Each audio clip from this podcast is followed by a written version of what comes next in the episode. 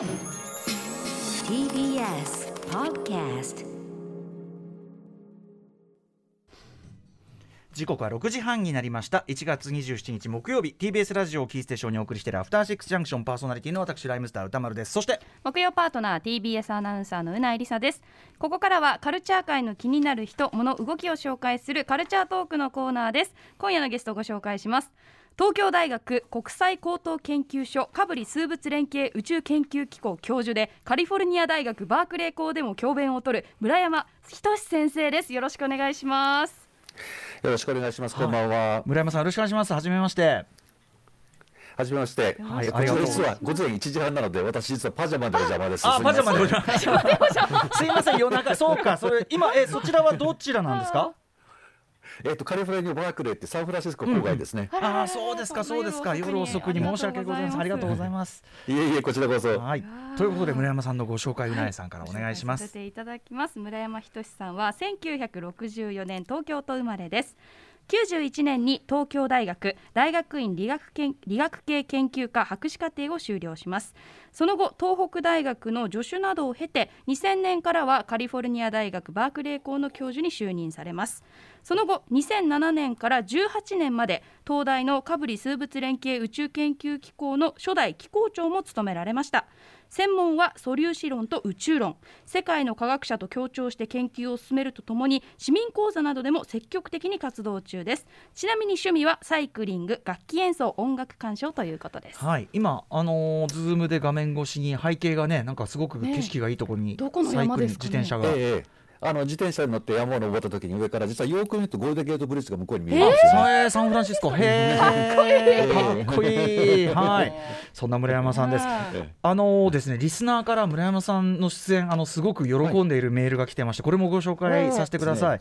えーレはい。レレレミゼラブルさん、えー文科省で働くアトロクリスナーです。だって、文科省。えーサイエンス関連の話をもっともっとアトロクで取り上げていただきたいと思っていたところなななんと、えー世界トップ研究者の村山先生登場とのこといきなりど真ん中興奮しています、何度か柏キャンパスの研究拠点もお邪魔させていただきましたが研究者同士のコラボレーションを促すため毎日のティータイムの参加を義務とするなどユニークな取り組みをされていました、はいはいえー村山さんは黒い黒い T シャツをまだ着られているのでしょうかっていうね。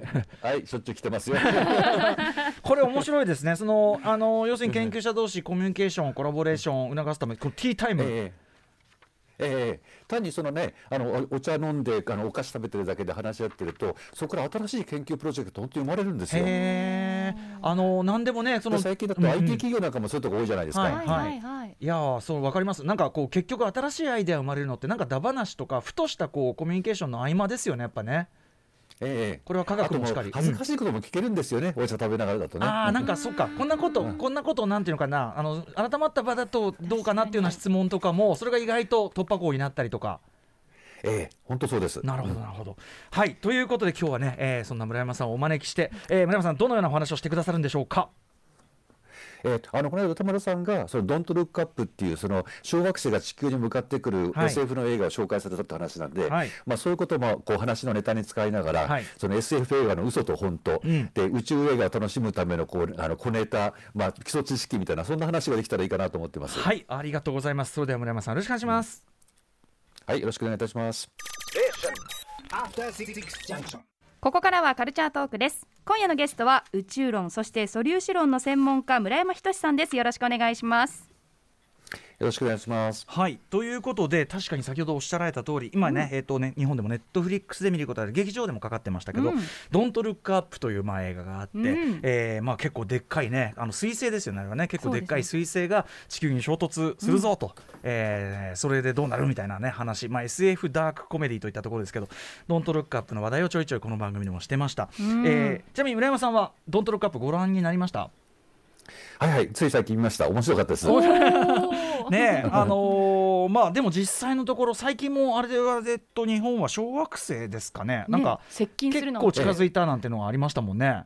ええ。で実は最近落ちた隕石もあってですね、はいはい。去年の10月にはカナダのルース・ハミルトンさんという人のはい。お宅、おばあさんなんですけども、ええ夜寝てると突然すごい音がしたと、えで慌ててそれ110番に電話してふっと電気つけてみると自分のベッドに1.3キロの黒い岩が落ちてるって言うんですよ、でもうニアミスそのものですよ、ええ。ああそうですか。まあ地球上ももちろんね、ええ。そのあの大気圏で燃え尽きちゃったりするのも含めて結構いろいろ来てはいるんでしょうけど、えじゃあ、ええ。やっぱり、まあ降ってんですよね降ってはいる。本でだからあれだけ大きいものとなるともちろんあれでしょうけどでも確率としては実はそんなない話じゃない。だから時々もう、うん、あの毎年1回ぐらいどっかでなんか落ちた石が見つかったとか話ありますよ。うんうん、もちろんねその例えばかつて地球の歴史上で言えばもっとでっかいのがドーンと来て恐竜が滅びたとか、ええその恐竜、ええ本当に、ええ。だからで恐竜がその隕石で死滅したっていう説は、実は私のバークレー働いてるバークレーの大先輩、はい。アルバレスさんが提唱した物理学者の説なんですね、うんうんうんだからちょっとこう親近感感じてますけど、なるほど。えーじゃあ村山さんからご覧になってじゃあその少なくともあの彗星がやってきてっていうあそこのところはそんな絵空事でもないと。ええだ実際に起きると思ってるわけですね。うんうんであの例えばそのアメリカの議会は NASA にちゃんと使命を与えていて、はい地球に近づいてくる天体を探しなさいと、はい。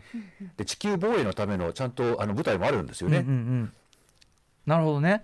ああの我々だからあれ見てて一番こうまあ笑いながら絶望してしまうのは、うん。実際こういうことがあった時にまあこの劇中だと要するに非常に科学者の提言とかがまあ軽視されてあの、ええあんまり有効な対策が結局打てないっていうか、そのええでも実際我々コロナとかでいろいろこうなんかいろいろ右往左往を見てるので、うん。なんかそれが妙にリアリティ持ってあパニック映画で、えあのアルマゲドンみたいにいかないんだな、うん。みたいな思ったんですけど 村山さんからそこら辺苦笑いでしたよね、にうん。ええうん。本当に。でも実際はそれじゃああの映画を作った人たちは、はい。うんうん。あごめんなさいああの映画を作った人はだから本当にその気候変動みたいに科学者が一生懸命こうあの大変だ大変だって言ってるのを聞いてくれないっていう世界のことを風刺して作ったって話ですね。はいそうですもんね。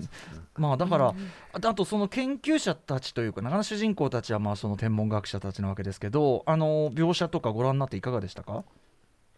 うん、なんかまあ天文学者の生態っていうのはちょっとこうなんかよくわかる感じがしますね。あーまあ、服装もみんなあんなこういい加減な格好してますし、はい。で夜中観測してますからまあそんなにねあのちゃんとした格好してないわけだし、はいはい。であのいろんなこうリアクションとかも結構なんか本当っぽいあの、うんうん。あのテレビに出る時もすごいこうなんていうんですかねこう慣れない感じで出てくるじゃないですか最初の頃。はい。あのああいうところは本当になんかすごくこう親しみ感じますね。うんうん。ちょっと素朴な疑問いいですか、うんうんうん。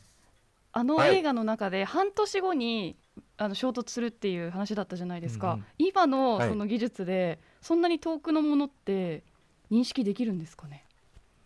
えっと、半年後に衝突するって言ったらもう結構近いですかあらーむしろ見つかりやすいです。うんだから最近そのいろんなこの観測で見つかるやつっていうのは例えばそれこそな何千年後にぶつかるかもしれない天体が見つかったって言ってあでそれから一生懸命科学者がこう軌道を計算してですね、はい本当にぶつかるのかニアミスで済むのかみたいなそんなことをやりますね。あそんな先までもうじゃあ分かるんですねえ。なるほどね。でも全部わかるわけじゃないんで、うんうんちゃんとこうずーっといつも観測してないともしかしたらその向かってくるやつだけを逃しちゃったらそれだけでも命取りですからそこをきちんとやりなさいっていうのがその NASA に与えられてる使命なんですよ。いやでも。そのための新しい望遠鏡もこれから動くとこなんで。はいそうなんですね。じゃあ結構その対策って意味ではやっぱり本当にリアルなとこだったんですね。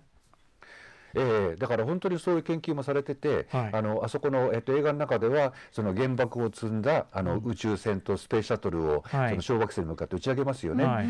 でそういうものをあの打ち上げることであの回避するかそれから逆に別の小惑星を近くまで引っ張ってきて、ええ。その重力でもって軌道を変えるとか、まあ、いろんなことをいろいろ考えてますね。すごい。あ面白い。磁石みたいな。面白い。ああそれはその発想は今まで SF 映画ないかもなへえええ。あ面白いあともちろんロケットを突っ込んでね、あのはい。その勢勢いでバンと押すとか、はい。まあ、いろんなことを言ってますよね。うん。あと劇中だとそのいわゆるレアメタルっていうか希少資源がその星にあるからあれをなんとか取れないかみたいな話も出てきますよね。ええああいうこともあり、金儲けのほどは勝っちゃうわけですけど、うんうんだから本当にその隕石とか惑あの彗星とかに地球上にあんまりないメタルがあるっていうのは本当で。実際。もともとそのアルバレスさんが恐竜恐竜の絶滅が隕石のせいだって言った時には、ちょうど恐竜が絶滅した6600万年前はい。その時の地層をの海底の地層を見るとイリジウムっていう元素が多かったんですおおイね。リジウムはい。でイリジウムっていうのは地球上にあんまりないんですよ、うんうんだけど隕石には多いと。はい。だからちょうど6600万年前のこの地層でリジウムが多いっていうことはこれは実際隕石なんじゃないかとなるほでそれですごい信憑性が高まったんですよ。どねなるほどね。で、まあそれは劇中だとそれをじゃあ取ってやろうってことで大変なことになったりするんですけど、はい。え逆にこう村山さんから見てここはちょっとその口頭向けだなとか思ったポイントありますか？ドントルックアップ。そうですね。あの一番変だなと思ったら本当にこうあの最後なんですけども、ええ。その、えっと彗星がぶつかって、ええ。すぐもう大地震が起きて、ええ。家が全部壊れてっていう状態になるじゃないですか。はいはいはい。で多分ああならないんですよ。ほうほう。そのぶつかった後だんだんその隕石の塵が地球の大気に舞って、えで日光が届かなくなってだんだん寒くなっていずれ徐々にこうあ生物が死に絶えていくそんな話なんでその一瞬で全部っていうのはちょっと、うんうんうんうん。でも逆にそっちのが本当はねだからが要するにみんな餓死しとくしたりとか、うんうんそういうことですよね。そうですね。辛いでしょうねその方がね。ねえが餓死嫌でしょ、うんその描写を映画で見るのもなんかねうん。オチとしてみたいな。うんやっぱり破滅はメソメソやってくるっていうこういうことなんだな、うん。はい、ちなみに、えーまあ、今今はね、えっと、ドントルックアップのお話伺ってきましたけど村山さんから見て例えば SF 作品で、えっと、あここは描写リアルだなとかその村山さんから見て感心するような SF 作品ってあります？そうですね。印象に残ってるのは2013 4年だったかな、うん。あのインターステラーっていう映画があって、はいはい。主人公が、まあ、ないろんな経緯でこうブラックホールうんうん。に近づいていくんですよね。えでその時にあの本当にこうあこれは本当だよなと思うことがあってえほうほう、そのブラックホールに近づくと、はい。時間の流れがゆっくりになるんですよ。うんうんううんんで実際その重力の強さ時間流れが違うっていうのは、うん。東大の香取さんというあの研究者がですねすごい正確な時計をつか作って、うん。うんスカイツリーの展望台に置いたのと、はい。あの地面の上に置いたのを比べると、はい。でスカイツリーの展望台では時間が少し早く流れるんですね、うんうん。本当に。うんうん。でブラックホールに近づくと何が起きるかっていうと、ブラックホールに近づいたら最終的には本当に時間止まっちゃうんですよ。うん。うんでその映画の中では、そはのブラックホールに向かっていく宇宙船と地球のステーションで交信してるじゃないですか。はいはい。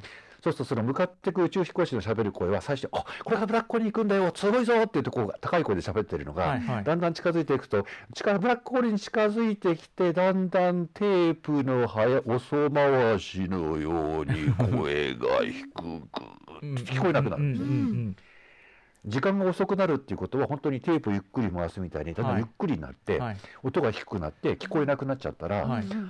そこでブラックホールに着いたはい。で中に入っちゃったらもう全然更新できなくなるわけですよね。うんうんうんでそうやってその人によって時間の流れがはい。違うみたいな話が何遍も映画の中で出てきて、それ本当なんで、はい。あここら辺ちゃんとやってるなってすごい思いました。あのすごいこれもめちゃくちゃ素朴なひょっとしたらすごいバカな質問かもしれないけどあのその光が出てこれないほどの重力強い空間に物理的にあの映画みたいにねぼぼ僕びっくりしたんですよ。ブラックホールの中に入ってくなんて描写はなかなかないからあのすごくもっと高等向けな映画ならあるけど、ええ。あのええ。一応ちゃんとしてる感じの中で行くのにあ本当に行くんだと思ってあのすごくええそれほど強い重力の場で物理的にそのいるっていうかその人例えば宇宙船でもいいですしいるってなんてことできるんですか、つまりその引き裂かれてるだのなんだの。できる。うん。えもちろん最後は引き裂かれるんだと思いますけど、うんうんうん。それ実はそのう銀河の真ん中にブラックホールっていうのはめちゃめちゃ重いんですよね。うんうん例えば私たちの銀河の真ん中にも太陽の重さ400万倍っていうブラックホールがあります。うんうんうんで別の銀河に行くと600億倍なんていうブラックホールもあるんですよ。うんうんうんですっごい重いブラックホールっていうのは大きいのではい入り口のあたりだと結構実は遠いですから重力そんな強くないんですよね。はあはあはだから中にこうスーッと入っていくときに本人はあれ？入っちゃったってぐらいの感じなんです。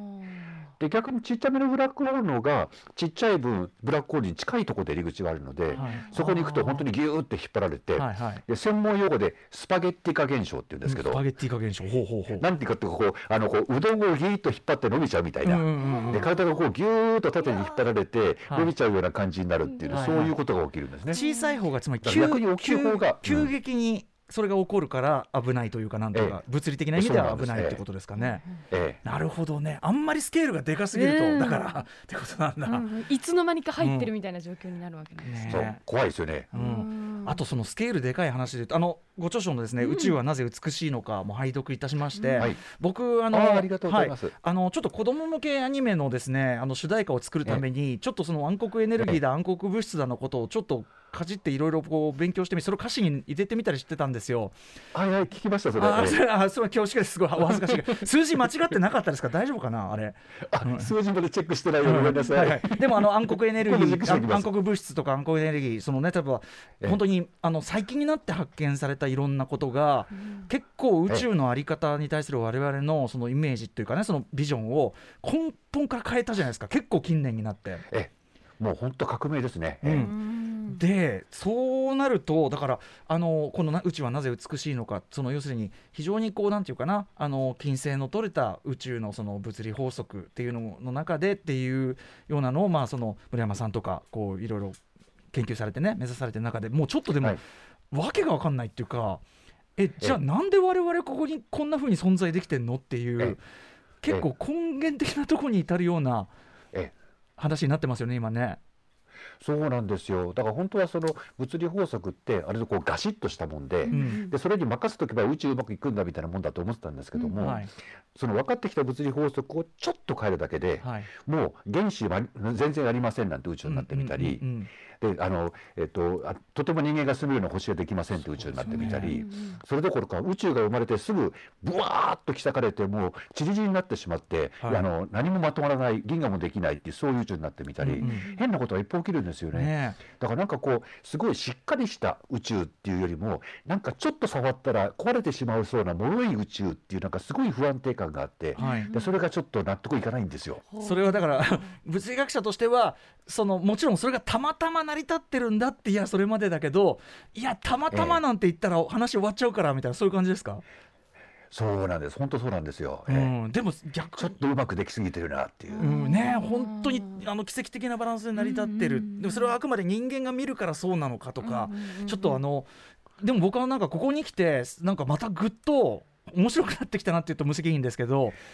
なんかこう思ってた以上に宇宙変だぞっていうか。そう本当そうです。ええうん、なので、ちょっとあの今日はあの取っかかりでね、ノントルックアップのお話から伺いましたけど、ぜひ村山さん、ちょっとこれを機会にですね、ちょっとこう、びっくりするような宇宙の。まあ、今の話というか分かってるところまでの話みたいなの今後ともちょっとこの番組、あのお時間、ね、お忙しいと思いますがお声掛けさせていただいて、はいはいはい。伺ってよろしいでしょうか？はい、はい、もちろんです。ということで改めて今回我々が読んだね本のご紹介しておきましょう。はい、えーご著書の紹介をさせていただきます最新著書宇宙はなぜ美しいのか幻冬写真書より1200円プラス税で発売中ですはい、めちゃくちゃ面白い本でした、本当に。はい、そして村山さん、ありがとうございますはい、えーお知らせ事などありますか？そうですね。あの今ご紹介いただいた本はフルカラーなので、うん。単にそのあの本読みたくなくてこうしたあの綺麗な写真見るだけでも嬉しいっていう方でも本楽しんでいただけると思いますし、ちょっと工夫がしてあって、うんうんうん、そうそう、YouTube への QR コードとかついてるんですよ。そうそうそう。でそれを見ると例えば、うん、アンドロメダ銀河と私たちの銀河が衝突する時のアニメーション動画なんとか出てくるんで、はい。ね、でもめちゃくちゃ分かりやすくでもなおかつその結構最終的にはぶっ飛んだ領域までお話がいくという本当に素晴らしい本でしたこの一冊で。もうあありがとうございます。はい。ということで、えー今日はちょっと短い時間ではございましたが村山さんありがとうございました。今後ともよろしくお願いします、はい。よありがとうござはいい、ました、ありがとうございろました。はい失礼いたします。明日のこの時間は歌丸さんによる週刊映画辞表ムービーウォッチメンです。はい明日は、えー話題沸騰僕もどこまで映画表で言おうかな。スパイダーマンノーウェイホームを評論します After Six Junction.